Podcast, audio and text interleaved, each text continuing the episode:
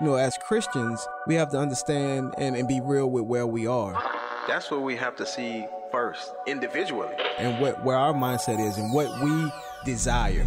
Airing the Addisons. I think what God is really calling us back to, it's those individual personal revivals in our own lives where we're like, oh Lord, what have we done? We have minimized you. Promoting truth, wisdom, and empowerment. As the church, man, we should be on the forefront Yes. of making disciples, of indoctrination and godly things. If we don't train our kids, they will not be able to stand. Uh-oh. Uh-oh. Airing the Addisons. On American Family Radio, thanks so much for listening. I'm Miki, And I'm Will. and Sherry B and Marty are on tap to help us. Marty. I'm doing my best, okay? good. I am, Hey, I'm, I'm just trying, you know, stick. people need rhymes in life. They need rhymes in life. I don't know if you can remember the first time you learned rhyming.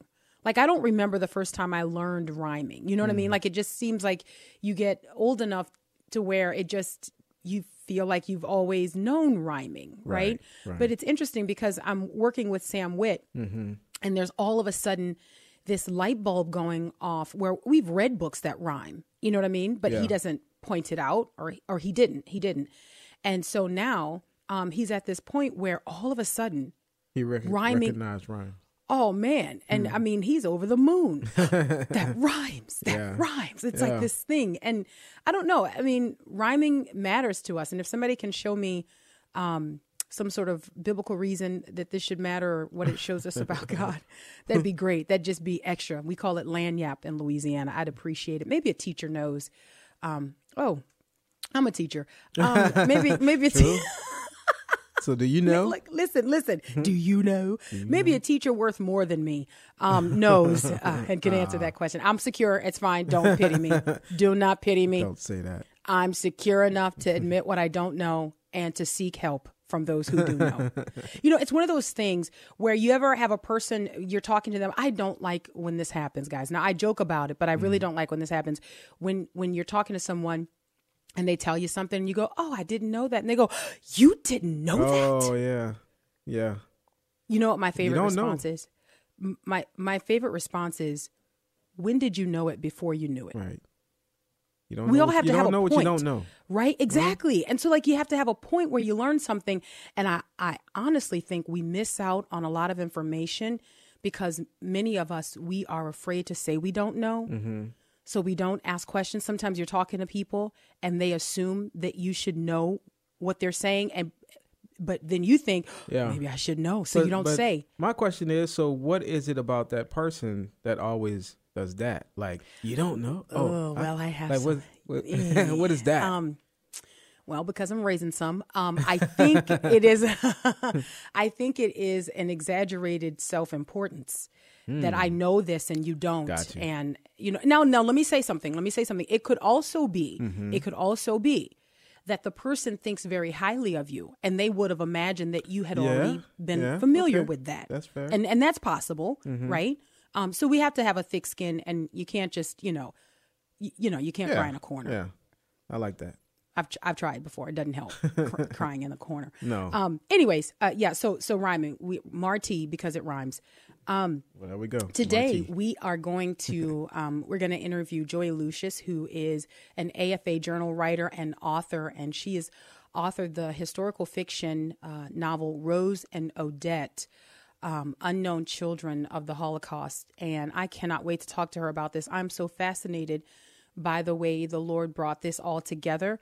Um, and just hearing how I, I would say God made it obvious that He wanted her to write this novel and to tell these stories and to do it in the way that she's done, I, I think is pretty remarkable. And so I'm excited to to have a conversation around that.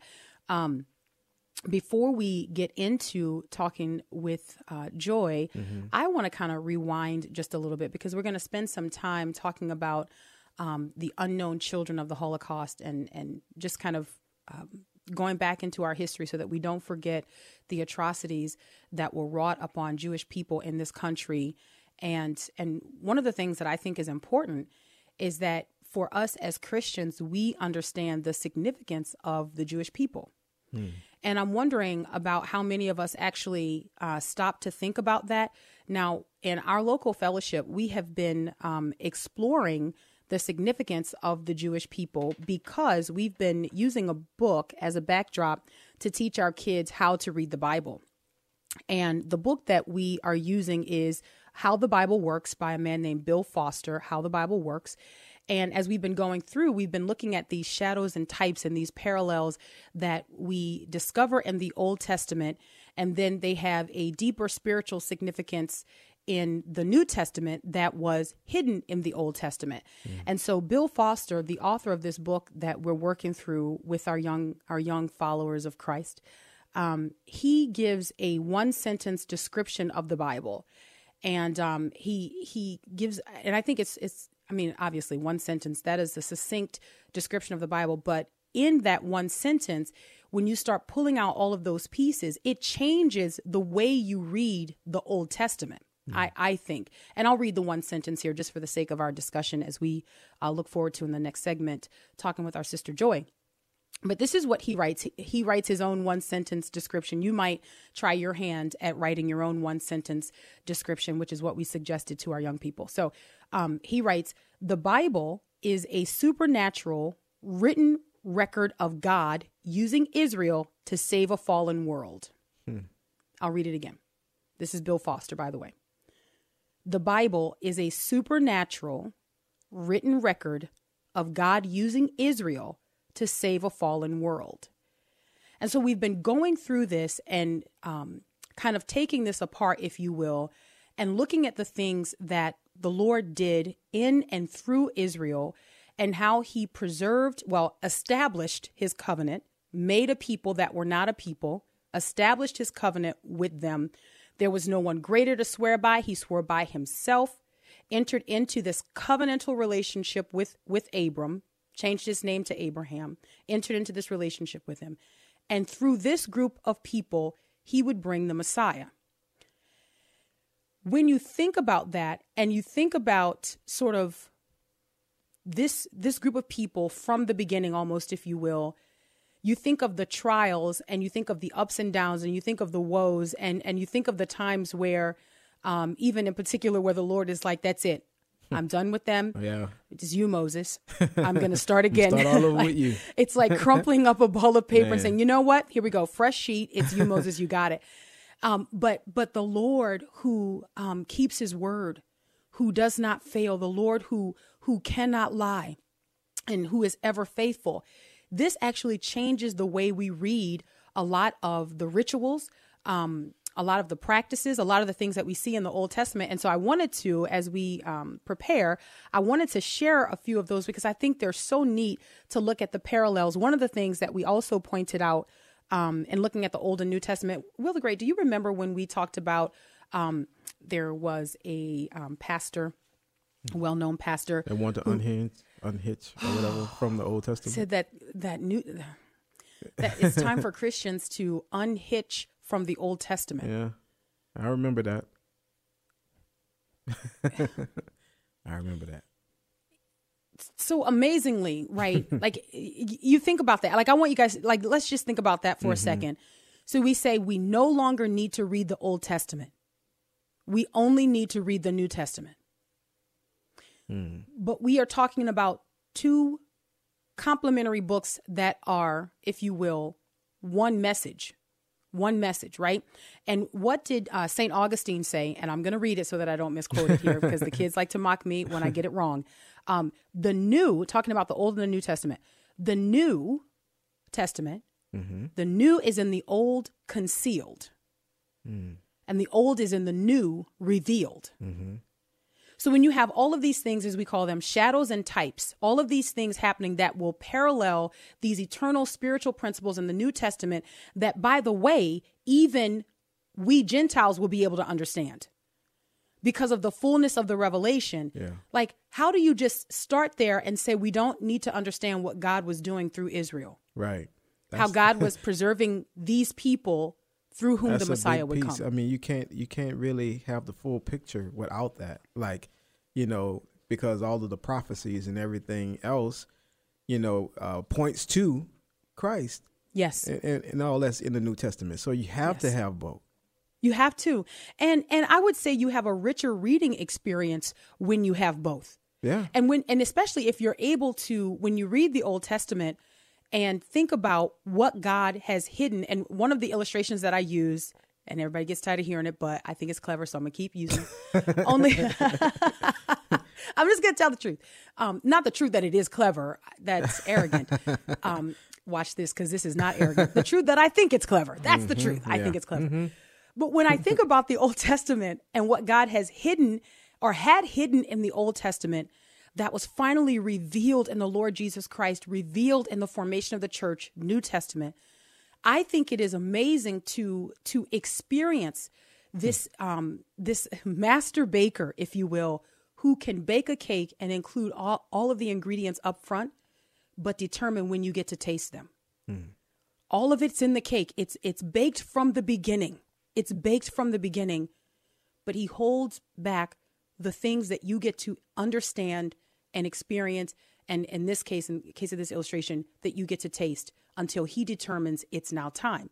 And so we see this from the Old Testament to the New Testament. And why am I bringing this up, by the way, in case anybody's just tuning in? Mm-hmm. Because we're going to talk about the unknown children of the Holocaust. And I think sometimes when we talk about um, the persecution of Jewish people, um, when we talk about anti Semitism and yeah. um, the types of things that are increasing in this country, sometimes Christians can be a little bit detached from that yeah. because we don't understand the tree right mm. that we're an offshoot of mm. we don't understand what we have been grafted into what god mm. has done mm-hmm. for us right for us because of these people through whom the messiah came mm-hmm. so this is important these mm-hmm. things become significant. And then yeah. when you add to that, when you add to that the parallels that we get to read and experience in the New Testament, it's mind blowing. It is absolutely mind blowing. And, and I got to tell you, I think sometimes when I have the opportunity um, to teach our kids, it's, well, often it's because it's something that I've just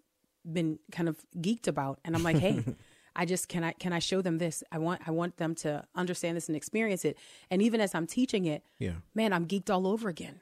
it just excites me to see the wisdom of God and just and I mean, of course, God is He is the only wise God. Amen. So, a few parallels here from the Old Testament to the New Testament. As you look at the children of Israel, you look at this um, this group of people that the Lord made. Mm and separated unto himself. Who he, were not he, a people. They were not, they were not a people. That's how God does, though. You know, something out of nothing. You know. Amen. Amen. right? Where have I heard that before? Right? But it's it's like he doesn't he doesn't begin with an existing people group. Mm-hmm. He makes a people, and he he makes a people from two people, right? Who thought that they knew better, and God says no that's not, that's your own strength. And again, all of these things have spiritual implication on what we're going to see about the mercy and the grace of God, that it's mm-hmm. not our own action. It's not our own doing. It is God's promise and his fulfillment of it. Mm-hmm. He's totally sufficient. Like he, he saves us and he seals us. He holds us in his hands. Like, yeah. I mean, it's just amazing to me to see the parallel. So in the Old Testament, we're looking at the Messiah's physical ancestors right? So we're we're following this line. We're looking at how we get to Christ. And then in the New Testament, we are looking at the Messiah's spiritual offspring. Mm. So what does it mean now for those of us who are in Christ? What is the significance there? And I got to tell you because we got we have a kid, we have a kid who um is really kind of shocked at the way Israel kind of misses it over and over and over again. How could they? How could they not? Like, oh, and and and I don't want to say, uh, you guys know who it is. He will say over and over again, ah, it's so obvious. Like, how could they not get it? How could they man. not, you know? And and and also he will say, man, I could understand God's anger. Mm. Look at what he's done for them. Look at what look at how he had carried them through. And you know, but then what do you get to see? Even in the Old Testament context, that the Lord does not just turn them away. Mm-hmm. You see God's mercy, but watch, not only his mercy for Israel, but his mercy for us. Because through Israel comes the Messiah, the Savior of the world. So we are on the receiving end of God's mercy, even as they were. All right.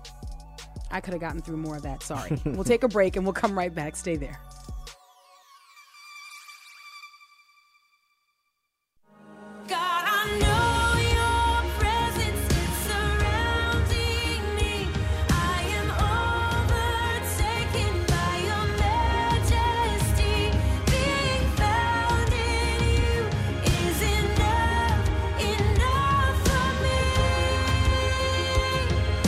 Welcome back to Airing the Addisons on American Family Radio. Thank you so much for spending this part of your day with us, the Addisons. I'm Miki. Mm-hmm. And I'm Will, and as Brad and Rebecca, I am found. And Joy Lucius joins us now. We are going to discuss her novel, Priceless Pennies Rose and Odette, Unknown Children of the Holocaust. And uh, before we do that, though, um, I'm going to ask Joy to share um, quite a bit of the background to the story. I was fascinated um, just to hear the way that the Lord works and when He's drawing us to do something, when He is leading us to do something, um, it really becomes undeniable. But I think in the way that the Lord um, led you to write this novel, um, it it really is quite spectacular. Would you would you describe it that way, Joy? It is an absolute miracle. Probably the most um, miraculous thing that ever happened in my life. And I've had some amazing adventures with uh, the Lord, but mm. it hmm. was absolutely just amazing. So let's go back. Let's because you were you were interviewing someone right yeah. on the topic of the unknown yes. children of the Holocaust. Okay, and then so take us back to that interview. Um, discuss a little bit of the nature of it, and then um, what happened after that. Well, here at AFA, I work for the AFA Journal, and we get to interview some of the most amazing people. So I was given the awesome opportunity to interview Miss Diane McNeil from the Unknown Child Foundation in uh, Memphis, outside of Memphis. And um, so I was very excited. I did all my homework. I, you know, did all my research. And uh, immediately when I began to research the topic of children who died in the Holocaust, which there were 1.5 million who were murdered in the Holocaust simply for being Jewish children. Mm. Um, the, almost the first picture I saw, Miki, were these two beautiful little mm-hmm. um, black haired girls mm-hmm. from France.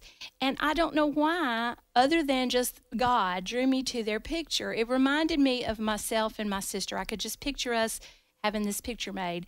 Um, so I did a lot of research, but I kept coming back and scrolling back to that one picture. So finally, I just printed it out mm-hmm. and um, put it in my purse. And then later, when I was interviewing another author, I told her, I said, you know, you should do a, a story about the Unknown Child um, Foundation and the children. She didn't even look at me like she acknowledged me. And immediately I heard the voice of the Lord so, say, no, maybe you should. Well, hmm. I immediately started giving him my big long list of excuses why I couldn't. 1st mm-hmm. of all, I'm not a professional writer. Second of all, I'm not a Jew. That's really too sacred of a story for me to be telling. And I went through my, my excuses and I let it go. And um, then we went on vacation with our family, and we have two grandsons and two granddaughters. So at one point in the trip, you know how it is when it gets crazy, Will. At one point in the trip, we put all the boys and men in one car and all the women and the girls in another car. And mm-hmm. so I was with my 15 year old granddaughter, and I asked her, I said, Emma, what are y'all study uh, now about the Holocaust. And she began to tell me, and she told me the books she read. And I told her, uh, I'm a retired school teacher, the things I used to teach. Mm-hmm. And I pulled the picture out and I showed her. And I told her my story. And I said, You know, Emma, I heard the voice of the Lord tell me I, I probably need to write this story, but I can't. And I gave her all my excuses. And she just kept staring at the picture. And finally, she looked up out of the car seat and looked across at me and she said, But yah, yeah, you know if God told you to do it, you're going to have to do it. Hmm. so I quickly took the picture away from her and folded it back and put it in my purse. And wow. a week later, I went to the Unknown Child Museum uh, exhibit in in Hernando, Mississippi, and they took us on uh, a VIP tour. And it was so moving and so amazing. But when it was over, um, one of our guides said, oh, we forgot to turn on the sound system. And um, so uh, one of the other guys said, Well, it's kind of a moot point. And he said, No, she's got to hear it. And so, mm. as he went to get the recorder, they began to explain to me that they have recordings of 300 of the children's names and they read them out very solemnly and um, they read their birth date and their day that they were murdered. Wow. And so he went to get it, and you could see him in the hall. It wouldn't work at all. And so um, at that point, um, he was in that mode where you could see his face was fixing to apologize. Sure. And all of a sudden, the the recorder came on, and I heard Rose Abalafia, 1932 to 1944. Odette Abalafia, 1936 to 1944. And I screamed. And I start digging in my purse, and my sister helps me. And um, so she pulls out the picture out of my purse, this picture, this exact picture. And so I began to tell my story, weeping and crying. And Miki, I've never felt the presence of God so profoundly with a group of strangers. And so we all joined hands and we began to pray.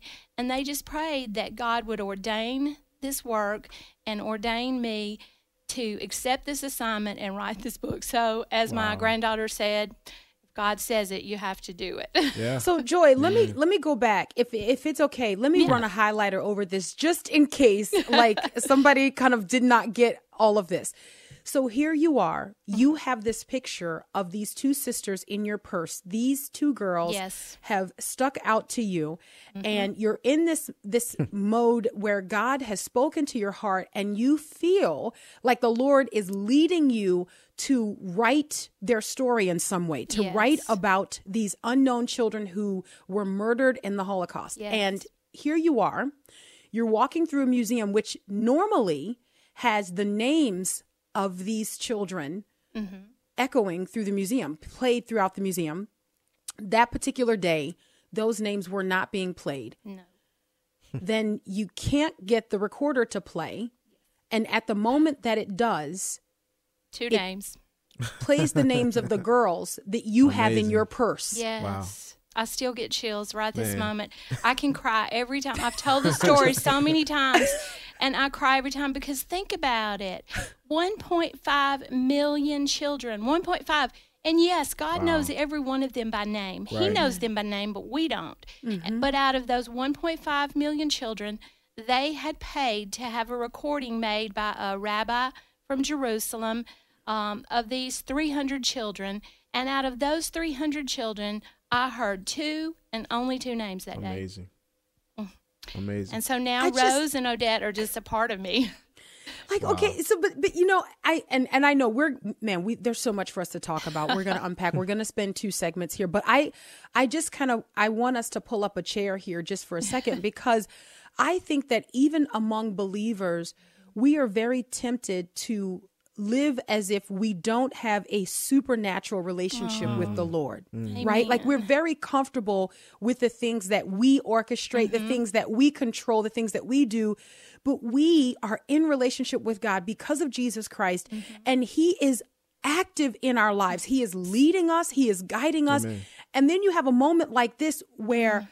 I think even among Christians, if you know, if it's unfamiliar to be led by the Lord or to have the Lord orchestrating works that He wants you to do, this can be very uncomfortable. Joy, like this could be one of those things where it's like, no, could it be? I know. But It- this should be very natural to us, shouldn't it? It really should be. And as I said, as a Christian, as a uh, I've grown up as a Christian, raised my children as Christian. Um, I've had some miraculous times with the Lord. You and Will both know that um, my oldest child was in a car wreck, and God miraculously saved him after hmm. ten days in a coma. And our youngest son went through a bout with cancer four years ago, and God has so it's not like I, I didn't recognize the hand of God, but like hmm. you said, Miki, it's just so much easier to live in the world that we live in and just do the mundane. We go to mm-hmm. Mm-hmm. church, we get mm-hmm. up, do our devotions, we go to bed at night and we pray. We we do what we're supposed to do. And and we forget that we serve I am that I am. That's right. The right. same God that spoke to Moses in a burning bush, mm-hmm. Yeah. he he sees us no different. He mm-hmm. sees us no differently. And I am an old grandma, retired school teacher, but I think, and I've I've said from day one, somewhere somehow he made a grandma I believe she's part of my book. A part I may I believe he made her a promise that her children and her grandchildren would forever be his children and that he would forever remember them. And you know, Miki, mm-hmm. I believe that God probably over 75 years, he probably offered this assignment to other people mm-hmm. and they didn't accept it. Praise God that he had to just kind of knock me down, slap me in the face with it. But um, we accepted it, not just me, but I immediately took my idea to um, my editor at mm-hmm. Here at the Journal, and he was um, he was so excited. He said, "Write up the proposal. We'll take it to to Mr. Tim and to mm-hmm. Mr. But all the uh, leadership." And we sat down in a meeting with leadership and immediately they were like, Yes, we have prayed so long for God to give us a way to reach out to our Jewish brothers and sisters and to build a bridge, just a mm. bridge of conversation, a bridge of honor, a bridge of respect, and a bridge of relationship. And and Ed uh, especially said, what better way than a children's book, a youth book, mm-hmm. to just bridge that gap and to to uh, reach our Jewish brothers and sisters. Wow. And so it has been amazing. Wow. Let's talk about that then. Let's yes. kind of um, let's go into priceless pennies. Um, as you sit down and you've got the green light and you're going to start working on this. How do you know the angle that you're going to take with this story, and then walk us into how it begins to shape up? I really didn't know. I knew that um, I had a I had a story. I had two little girls. We knew that they within five minutes of researching, I knew that they died uh, the day they died. I knew they died at Auschwitz, and I knew that they had immediately been taken from the train to the gas chambers. Wow. And I knew this because they were on a very famous train. Um, during the Nuremberg trials, uh, one of the witnesses testified about a group of orphans from Izieu orphanage in France and how it literally these Jewish children had been tracked like like with hound dog like ferocity mm. to wow. find these Jewish children that that the French Christians had hid. And so when he when they found them, they had them in this in this particular train that um, Rose, Odette, and and their mother had been assigned to. So I knew that from the first-hand account that they went immediately from the train to the gas chambers. Mm. And so I was like, Lord, what's the story? Right. I mean, wow. where do we go from here? So, literally, for six months, everyone in the journal helped me. We began to research every Abalafia family member. Um, the maiden name is Bertrand. We, we interviewed so many people. We found nothing.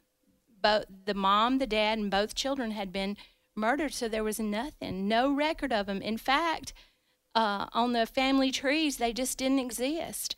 Mm. And so I went home for Christmas. Six months later, and I told my boss, I was like, "Boss, if something doesn't get, if Jesus doesn't open the door, we're we're stuck. There's mm. nothing to hmm. tell." So we came back and literally sat down the first day, turned on the computers, and there was a new picture on um, one of the sites that I frequented, and it was a picture of Rose and Odette supposedly older, put on by a family member. And I kept saying, it doesn't look like them. And uh, my editor said, but Joy, remember, this is before the war, and this is three years into the war, and they've grown, they've matured, they've been through so much. Mm-hmm. It is them. They look totally different. So I contacted that family member and very tersely said, I'm doing a project on Unknown Child uh, Foundation and I'm researching Rose and Odette Abalafia. Do you have any information? And he said, they were my aunts. And I was like, no, mm. another dead end. They didn't have brothers, you know, they didn't have brothers. But they did. Mm. They had mm. two older brothers, David and Leon. And literally, only weeks before their deaths, they were secreted out of um, Paris in the bottom of a garbage truck and helped by the Boy Scouts and the Salvation Army to wow. get out. Wow. And they actually offered for the other two, but she thought her children, the girls were too young and it was too dangerous. And honestly, she wanted to be home when her husband came back. She had faith that he wow. would be back. So both um, both of those brothers are now dead. One had died only two months bef- two months before this Chris that Christmas, and the son cleaned out the home and he found a suitcase. Hmm. he found a suitcase with all this information.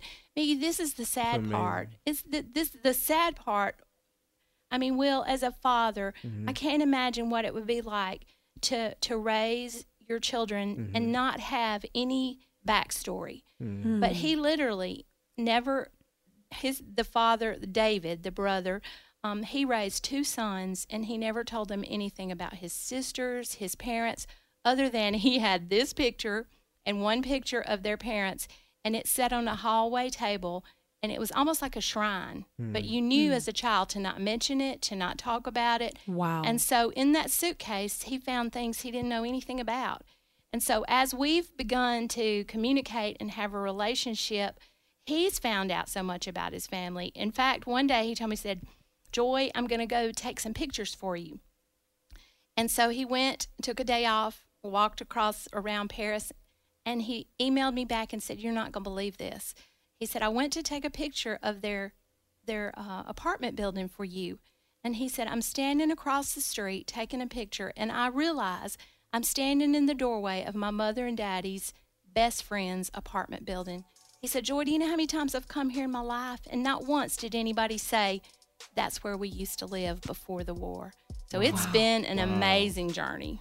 I mean, this this is just it. It seems to me like you know, it almost it, it feels like when you hear Rose and Odette's names called out, it seems like that's the climax of the story, but it really isn't. It is the it is the beginning of certainty that you've got to find a way to tell their stories. And when we get back on the other side of the break, I want us to kind of jump into that beautiful story that you tell about Rose and Odette, and I and I want to hear the parallels and and just kind of talk about that. We're discussing priceless pennies, um, Rose and Odette. Um, wait, what's the subtitle? You got to help me, Joy. I'm forgetting the subtitle. Unknown Children of the Holocaust. Well, Why- the, why the series is Priceless Pennies. Yeah. Priceless Pennies is the series. Joy Lucius, I know that name. We'll take a break and we'll be right back.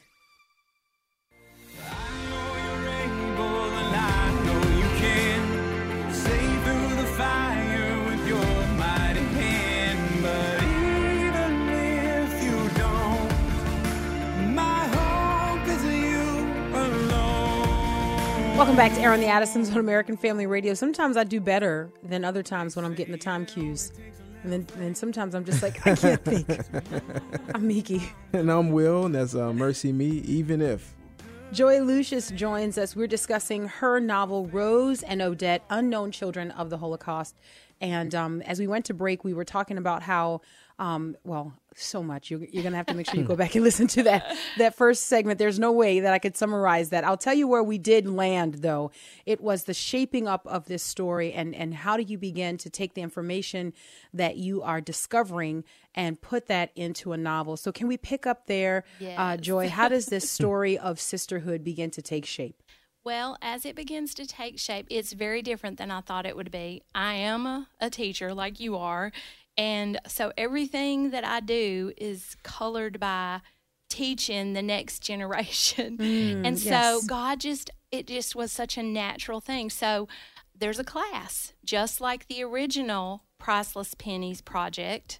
Um, the group of kids from Hernando uh, from the middle school there, they collected 1.5 min, million pennies, one for each child in the Holocaust, because their teacher one year she was just like they weren't getting it. It was just like it they could, and so she said, you know what? What is 1.5 million? And they began to talk, and so they they were going to collect 1.5 million pennies, and she thought, nah, they won't do it. Took them four years, hmm. and it took everybody in the town and all the homeschool kids and every businessman, but they collected 1.5 million pennies, and that's where the Unknown Child Foundation actually took form. So, what better way than to have a class, a real class? Um, do a project. So in my novel, there's a, a class, a middle school class, and they do projects. And there are two fictional sisters. One is Tori, one is Tilly. And Tori has to do a project, and she's not really excited about it because her life is kind of turned upside down right now. There, um, she's from a Christian family, but there's sickness and, and trouble in her family, so she's not really concerned about kids from 75, 80 years ago. But as she begins to take on this project, she has pretty much the same miraculous journey that I did uh, in the way that she finds Rose and Rose finds her. So her subject to uh, research is Rose Odette and Odette. And as she does so, she discovers so much about the Holocaust, but she also discovers so much about herself, hidden mm. things and things in our society. And so it's just a journey and it's an amazing story. It's a parallel. It is everything that you read about the Abuelafias is, is pretty much truth. And, but there is the fictional side to, to really keep kids interested and to and to bring it home. Yeah. And so God just began to craft it. And I was sitting outside uh, while I was waiting, and I was reading the first chapter. And even though it took two years to research and write, and I've read it a million times, when I read it, it's almost like I didn't write it. It really mm-hmm. is. I think to myself, who in the world came up with that? Well, God did. It's His story. He knew how to tell it. And so um, when I sent it to um, the nephew, he said, one of the things he said was, first of all, you have to give him credit because he speaks English and French, but he has to translate when he reads.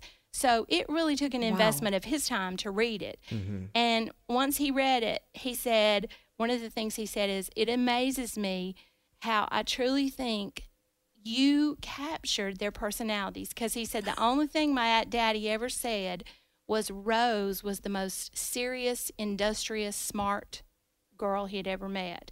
Wow. And so it just kind of took shape. And I really believe that God had his hand in it. And I'm so, I, I don't want to say proud, I'm just honored. I'm just mm, amazed sure. that God would use this.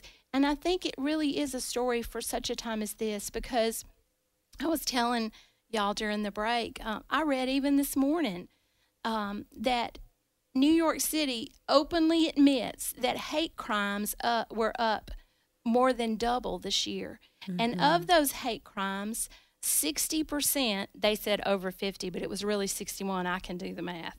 Uh, 61% of those hate crimes were Jewish and Asian, and mostly mm. Jewish against Jewish people. And it amazes me that we're right back at the same tipping point that, that Germany and Europe was in the late 1930s. It's also scary. Mm-hmm. But the difference, I think, this time is we know and we've we we know and so we're going to get to make the same choices and um, I pray that we make different choices than the people of Europe did. I pray that we bless and honor and stand mm-hmm. with our Jewish brothers and sisters and honor them with the, the love and the honor that, that God had for them. Mm-hmm. They're His mm-hmm. people, they're yeah. His chosen yeah. people. Amen. And yeah. if we can't honor them and we can't love them, then how can we say we love Him? Mm. It's not Man, possible. Mm. You know, Joy, I think that's so significant. And even in the first segment, that was something that I was thinking about. Like, mm-hmm. how do we as Christians make the connection to this group of people that the Lord made. He made a group yes. of people and then set them apart unto himself through whom the Messiah would the Messiah would come. Mm-hmm. And I'm wondering if you have anything kind of like pressing on your heart when you think about the way that we as Christians, members of the body of Christ, mm-hmm. how we might do a better job of connecting and even understanding why Israel matters, why we can't just ignore Israel. Well, the first thing we need to do is we need to know our scripture. We need mm-hmm. to know our Bible. God left us the Bible for its life, it, the words of life. And so is he is very plain. He's very direct about who his children are and mm-hmm. that we are to love them.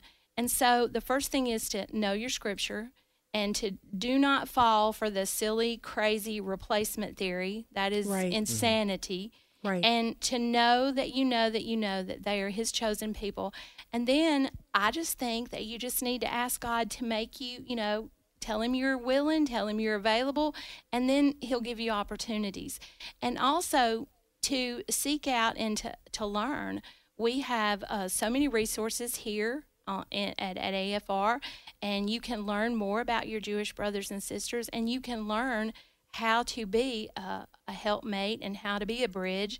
But mainly, I think it's just listening. You know, the Bible says that He's looking for people that have ears to hear, eyes to see, and a heart to obey. So if mm. you're willing to hear and to see and then obey, he's going to give you something to do. It may not be something as crazy as writing a book when you're 58 years old, but it might be something that is just as life changing. And um, I just think, you know, start by going to a Holocaust museum and be open to meeting people. Um, there's a Holocaust museum in every city in America. Go, um, volunteer, um, and just be open and just be available and learn. Always read and learn. And God has something for you to do. I know He does. you know, you know it's really interesting um when we just tell excuse me when we just tell our kids about the persecution of the jewish people and if we don't drill down mm-hmm. into this the significance to us and and what how we as Christians relate to God's chosen people. If we just mm-hmm. start talking about the persecution of the Jewish people and and you look at this throughout the generations mm-hmm. you know one of the things that our kids observe they go if you just take that alone eh, eh. if you just you you have to ask yourself the question wait why? Wow. Why have they constantly been so persecuted? Right. why have they constantly been so attacked such the objects of scorn? Like what makes them so special in history that they have repeatedly been on the receiving end of such torture and and such hatred and such vitriol even down to today? And i think that's one of those starting points that we might use Yes. um, even to be able we ourselves to understand and help our kids understand. And i just want to make sure that um, with Rose and Odette, with with Yes. this novel that you've written, is this something that a kid could read? Is it is it Yes. written at a level for a younger reader? Yes, it is. I would say I taught um, from third grade to 12th grade. But I would say this is a preteen teen book. But we've had so many adults read it and enjoy it. But next month in the um, in the January February issue of um, the journal, The Stand, um, there's an article coming out about a young girl in a, a middle school in Texas, and she read it and she did her own project, her own book report. And we're getting accounts like that from schools all over, not just pub, uh, private schools, but public schools. And so, yes, it is very readable. Um, I don't think there's anything in there that you should be worried about. Mm-hmm. Uh, one of the pe- one of my teacher friends who read it said, "Well, you'll use some pretty big words," and I was like, "Well, they need to learn them." Yeah, that's So, right. raise that vocabulary level. But as far as the story, um, it's truth, but it's not graphic. It's it's not graphic, and so it's it's very much in there. And one of the things that our youth group, when we talked about it at, at church the past um, a few weeks, we've been studying Israel and the Palestinian um, issue. Uh, one of the things that amazes them is when you actually get out a map and you see how tiny Yeah. Israel on. Yeah. is. Come on. And yes. so when you see that and you go, wait a minute, how is this tiny country Mm-hmm. dominated world politics and world issues from the beginning of time? Well, duh. come on. That there it is. Right. And so um, I just think it's amazing, and I think that kids are ready to learn. And you know what, Miki? If we don't teach them, the world's going to teach them, Mm-hmm. that's right. and they're going right. to teach them that it that the Palestinians people have have been, you know, that that it that they're the ones that are being abused, and but that's not the true that story. when Israel's you occupying learn, land Yeah. that doesn't belong to them, and yeah, and when right. you, how many countries do you know that you would let your own enemies be part of your government? I mean, that's ridiculous. Yeah. They Right. have a they have a voice. And so I just think when you get those facts out there, kids know the truth. They recognize the truth, they recognize lies. So Mm-hmm. teach the truth and they'll come to it and they'll they'll use it. Mm. You know, there, there's an interesting side story in, in, in all of this that we're discussing. Our teaching pastor at our local assembly says about retirement that in the body of Christ, we don't retire, we refire. What he says. We, we re- and, and that's exactly what you've done. And it's uh-huh. amazing to me to know that you have all of these years invested in teaching and training children, and then you refire Isn't and God look at what the? Lord trusts you to do. And and I, I mean the proof you know that you're trustworthy that you can be trusted with these these tasks is what we're talking about here today. Tell me how this project has changed you and then tell me what you really sincerely hope um, that will be the legacy of what you're doing even right now Only you, Miki, could get right to the heart of the matter. Um, for me, this project has changed me more than anything other than being a wife and a mother. in the in in my everyday normal life. It really Mm. has, and it has changed and impacted our family, and it's changed me because I have realized that we all have a purpose, we all have a plan, and until the day we meet him, as my husband says, this earth is not for resting. This earth is for working for the kingdom. We get to rest when we get home. Oh, that's and so so, good. this Yeah. has just shown me that. But it's also shown me that he never ever forgets us. He Mm-hmm. never forgets us. He knows our name, he knows who we are, and he will do whatever it takes to love and to remember us. And I just feel like God has given me this family to love for the rest of my life. Mm-hmm. And I believe that I honestly believe that we don't even know yet what how it's going to impact because I believe that as the Bible says, you bless Israel, you're blessed, you cursed Israel, you're you're cursed. AFA stood up and immediately, immediately, no hesitation whatsoever, they took on this project. I'm the only person my age in the world who had a book published and had a, had editors, had artists, had everything, eh, nothing, you know, just I didn't have to do anything but write the book. And that's amazing in itself. Wow. And then I believe that because of that, we're being blessed and we don't even know we're being blessed. Yeah, I think that yeah. we've drawn a line in the sand. And my legacy that I want is I want every child, just like whoever it was that prayed, Lord, don't forget my babies. I want my children and your children and every child that I ever taught for 23 years. I just claim them for the kingdom of God. And I just see this as one t- tiny little seed. And when that tiny little seed grows, I'm going to see a harvest that I don't understand. And that's Amen. that's what my heart is. Oh, that's beautiful. That is beautiful. The book is Rose and Odette, and you can find the book if you go to uh, resources.afa.net. Am I right about that, Joy? Yes. Yes. Okay, because I know we've gone through some changes in how we get to our resources. so I want to make sure that I send people um, to the exact place that they need to be. Rose and Odette, Unknown Children of the Holocaust, authored by our very own Joy Lucius. Thank and you.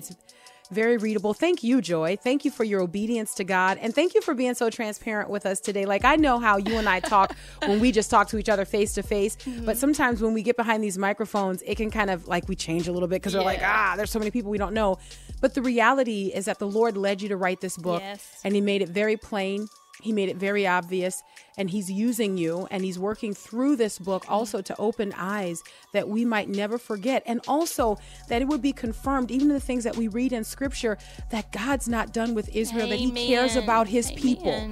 He cares about his people. The Apostle Paul wrote this, he told us about God is not done with Israel. And so, anyway, may we be found praying. All right, we're out of time. Until tomorrow, Lord willing. God bless.